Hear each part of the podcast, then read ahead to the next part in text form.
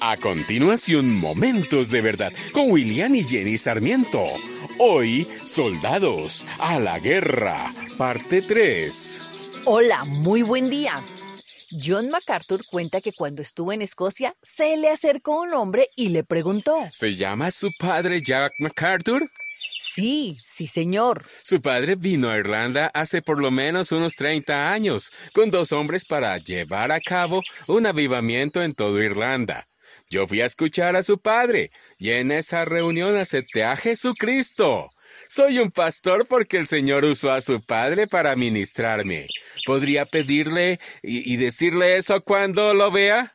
Claro que sí, con mucho gusto lo haré. ¿Y qué pasó con los otros hombres que vinieron con él? Mm, lamento informarle que uno se convirtió en apóstata y el otro murió alcohólico. Tres hombres fueron a Irlanda a evangelizar a mucha gente y lo lograron. Pero treinta años después, cuando se despejó todo, solo uno permaneció firme. Leemos en la primera carta a los Corintios capítulo 10. Mira que no caigas. Satanás no quiere que permanezcamos firmes y por eso el apóstol Pedro advirtió.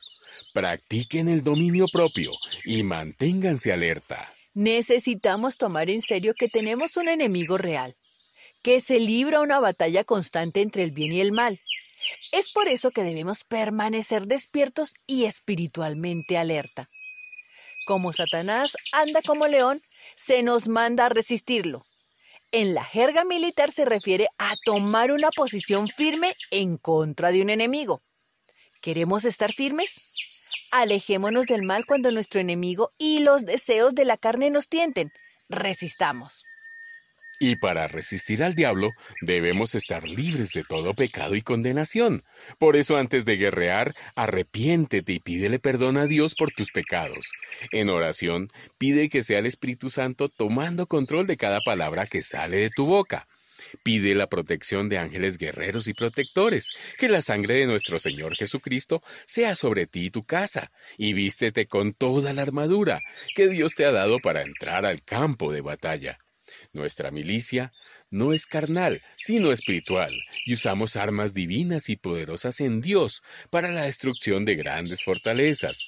Destruimos los argumentos y toda altivez que se levanta en contra del conocimiento de Dios, y llevamos cautivo todo pensamiento a la obediencia de Cristo. Debemos recordar que cuando hablamos de que nuestra milicia no es carnal, es recordar que no es contra las personas que están a nuestro alrededor sino contra dardos que el enemigo nos envía para que peleemos. Nuestro entrenamiento es tan solo un pequeño esfuerzo de lo que corresponde. Porque solo Dios es quien conoce a su adversario, sus maquinaciones y las armas que utiliza, como la mentira, la enfermedad, la cizaña, los robos, las pérdidas, las mentiras, los celos, las contiendas, las peleas.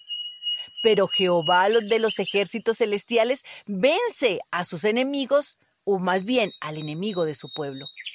Él es el que destruye, aplasta, destroza con su diestra victoriosa a los que se levantan contra él y lo hace de diferentes maneras como cuando peleó por su pueblo y dijo, Tan pronto como oigas un ruido como de paso sobre las copas de los árboles, lánzate al ataque, pues eso quiere decir que yo, el Señor, voy al frente de ti para derrotar al ejército filisteo. Entonces recordemos que Él siempre va delante de nosotros.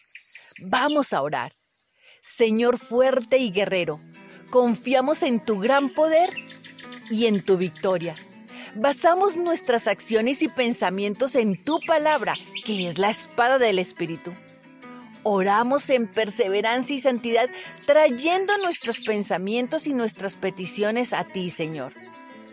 Hoy, en el nombre de Jesús, declaramos que resistimos a la obra del enemigo, sabiendo que el Señor de los ejércitos celestiales es nuestro protector.